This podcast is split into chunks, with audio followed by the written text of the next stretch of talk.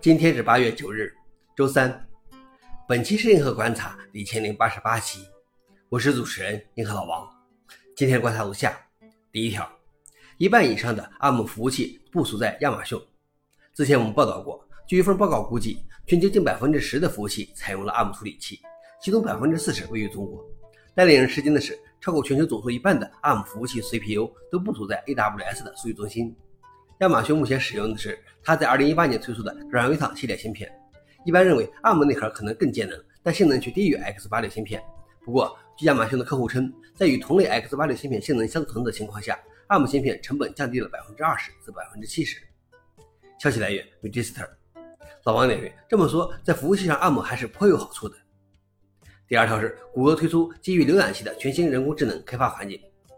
谷歌今天宣布推出 Project IDX。提供基于浏览器的人工智能开发环境，用于构建全站网络和多平台应用程序。它目前支持 Angular、Flutter、Next.js、React 和 Vue 等框架，以及 JavaScript 和 Dart 等语言。它还将支持 Python、Go 和其他语言。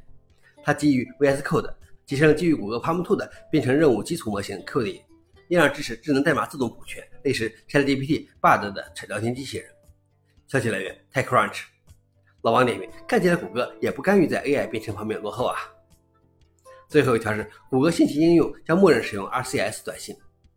谷歌今天宣布将默认使用 RCS 短信，使谷歌信息应用更加安全。RCS 是一种旨在取代短信的协议，与 iMessage 的高级功能类似。谷歌表示，通过这次更新，用户在谷歌信息中的所有对话，无论是一对一还是群聊，现在都将保持私密。自2019年向美国安卓用户推出 RCS 以来，谷歌一直在努力向苹果施压，希望苹果在自己的信息服务 iMessage 中也采用这种技术。去年，谷歌甚至推出一个网站敦促出苹果，但苹果无动于衷。消息来源：TechCrunch。老王点评：RCS 或许挺好，奈何苹果就是不上钩。以上就是今天的硬核观察。想了解视频的详情，请访问随附链接。谢谢大家，我们明天见。